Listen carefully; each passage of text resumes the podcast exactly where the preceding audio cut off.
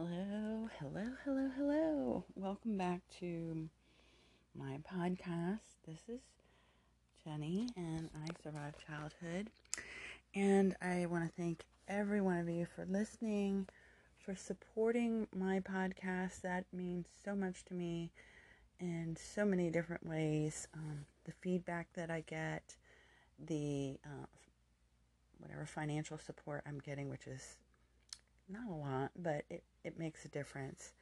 And I just want to remind everybody if you find these podcasts interesting or enlightening or inspiring um, or informative, please don't hesitate to share these with the people that you know that you think that it may help. Um, normally, I give a trigger warning, and there may still be a trigger warning in this one, but um, yeah, there could still be a trigger warning. This one upsets me as well. And so I do want to put that out there that this may be difficult for some people to listen to. And finally, before we get started, I do want to let you know that if you or someone you know, if you think that you or someone you know may be in a situation of domestic violence, you can call the National Domestic Violence Hotline at 800 799 7233 and they will help you um, dealing with that situation, let you know what you need to do. That number will also be in the description of this podcast. So, I am going to talk about Alyssa Dayvault, and I will give a recap of what I know about this case. Um, she murdered two of her children on two separate accounts. She gave birth to two different babies and threw them both into the trash. And so I'm going to go over that case and I want to talk about her boyfriend as well a little bit. And then I'm going to give my opinion at the end of this. So, um, Alyssa Dave, Dayvault, she's 32 years old. She, um, this was in December of 2018, she went to the hospital. She was having a lot of bleeding, vaginal bleeding, and she was went to the hospital. And um, at first, they thought that she had some kind of a mass in her uterus. They, and so when they went to find out what this mass mass was, uh, they realized that she had a placenta and an umbilical cord um, that she had not delivered, but there was no baby. And so they questioned her about it, and at first she was denying it. And then um, they looked back in her records and realized that she had been in the hospital about a year before that at about 30 weeks gestation, and that baby had a healthy heartbeat. And so they started questioning her about that pregnancy and what happened. And come to find out, in November of 2017, she had given birth to a baby girl. And in December of 2018, she gave birth to a baby boy. And both of these children, she put in trash bags and threw away into the trash, which in and of itself is appalling. But anyway, so she, of course, got arrested and went to trial. And, um, well, she didn't go to trial. That was the interesting thing. So she she got arrested. She posted bail. She was out on you know on bail, and then the trial happened, and she didn't show up for trial. So they put a bench warrant out for her, but they went ahead and had the trial. And at the end of the trial, she was found guilty, and the judge sealed her sentencing. So the sentencing wasn't announced until they found her. And apparently, she turned herself in after um, the trial had ended. So her sentencing was two 40 year um, sentences to run concurrently. So she's 32, so she'll be about she'll be in her 70s before she's able to get out. And this particular, this is all in South Carolina, uh, Myrtle Beach, South Carolina. So, um, her her it's called a no parole offense. So it's a day for for day sentencing meaning that she's never going to be able to um, go before parole board and get out early. She will have to do the full 40 years. Um, then there the boyfriend his name is chris and i'm i'm to call him Madichin. Madichin it might be Machin, but I it's Madison. So he's the boyfriend. Now, you know, she had been with him for a while and he was questioned and and found that he had nothing to do with this. He was completely you know, released from any responsibility from any of this. And there were some interviews with him. He said, I, I, this man, I think he's really having a hard time dealing with this. So, um, he his statement was that the you know when he had questioned her about her weight gain, that she said it was the birth control pills, and um, she the way I read it anyway, sounded like she got a little, you know, like she might have snapped at him or something, and he was like, "Well, okay," and he just let it go. But um, Anyway, he was absolved of any responsibility in this crime. So she's in jail and um, not going to be out walking the streets for any time soon. Apparently, she's reached out to him while she was in jail and wanted him to give her some money for her commissary and something else. I don't know, but he's he's basically cut her off. He's done with her, and mm. um, in the beginning, I think so. Well, let me explain this. When the baby girl was b- born, they they lived a mile away from where he lives now, and so he goes by the old place where they used to live and puts flowers next to the trash can for his little baby girl. And um, from what I can tell, he's still living where the baby boy was born. And he had tried to get the remains of the the baby boy, but was told this this is terrible. He was told that um, the baby boy had been cremated, which is expected because they did an autopsy on him and um, they did find that that baby was alive when he was placed in that trash bag, but um, his remains were scattered somewhere, and, and there was a ceremony done, I guess, as they do for unclaimed bodies and and um, however they handle that there for you know bodies that don't have family. So he didn't even get the remains of that baby back. And from the most recent, from what I can tell, he's trying to get together.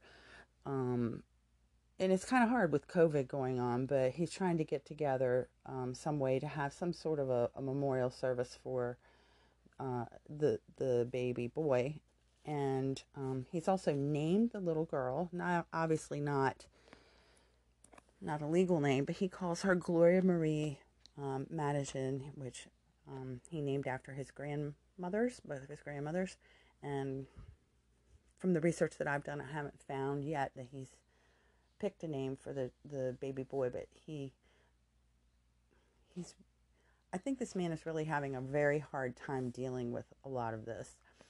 Um, but he he felt he just doesn't like the I guess the coldness this of you know baby boy um, and I don't know, I can't remember, but the child doesn't have a name. You know, neither one of these children have a name, um, and and he he wants them to be remembered. The other thing that this man is struggling with, and this is this is a uh, this is a um,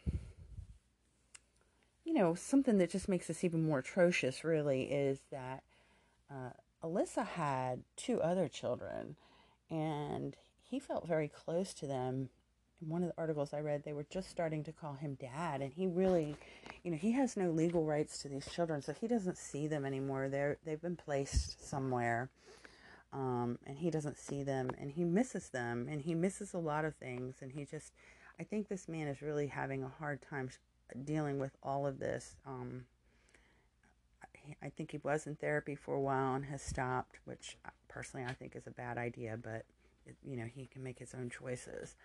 Um, I don't think he's given himself enough time to heal.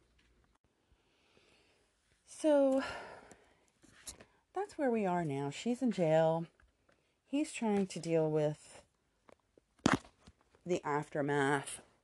I don't know that much about the rest of her family and what they're going through, but here's my, my thoughts several things. Um, that I think about this. And the first thing that really comes to mind is how she even got out on bail. Her bail seemed to be very her her bail seemed to be very very low, and that amazed me on a murder charge. Um, I just don't know how that happened, but it happened. The second thing that struck me as unusual, and I didn't know that this was even possible, was that they had a trial while she wasn't even there. I didn't know that they could do that, but apparently they can, and they did. so those were the two things that I learned about this. Now,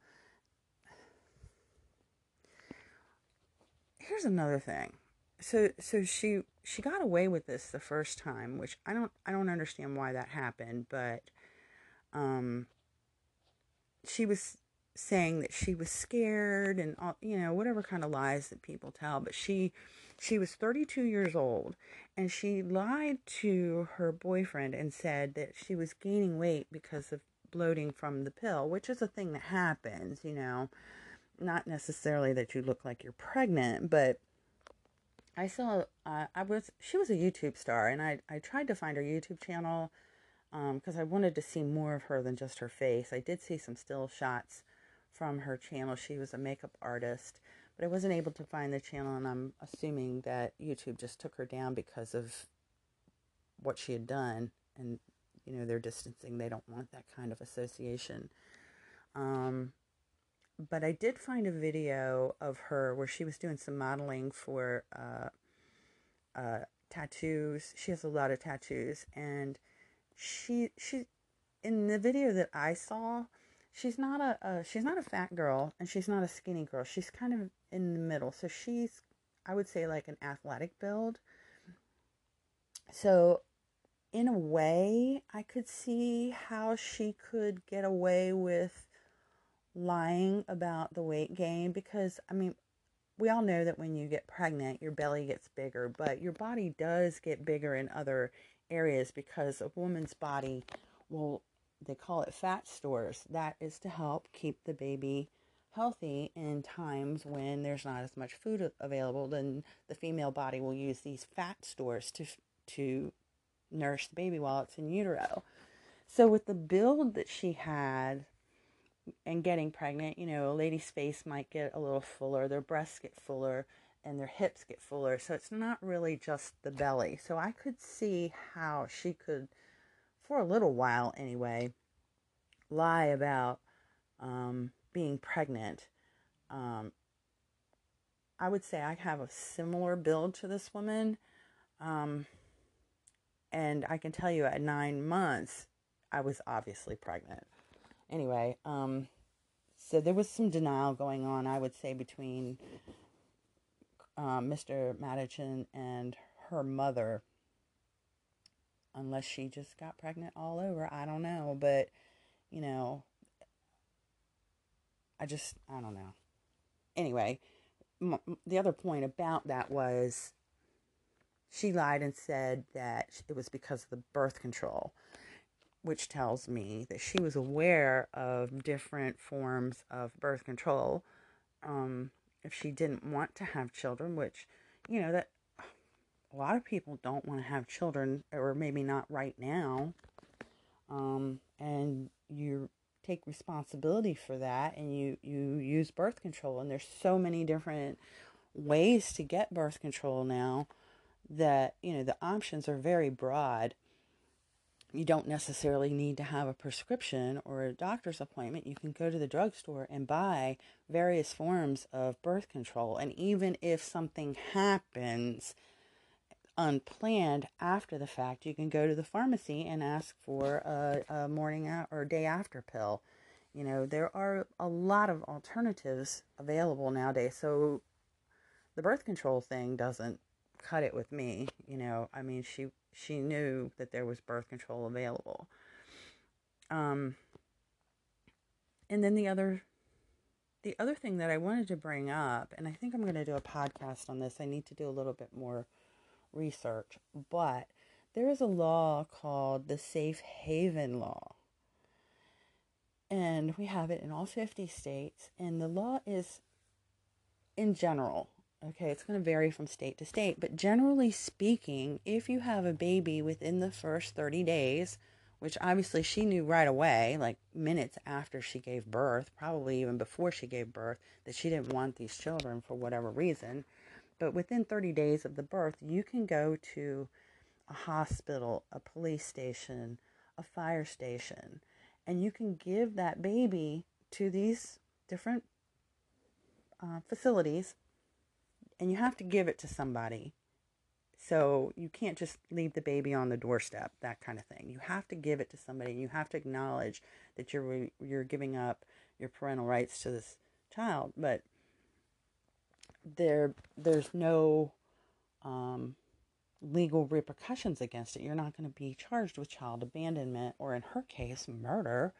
Um, if you use this law, and it's our entire country has it. And like I said, it does vary from state to state.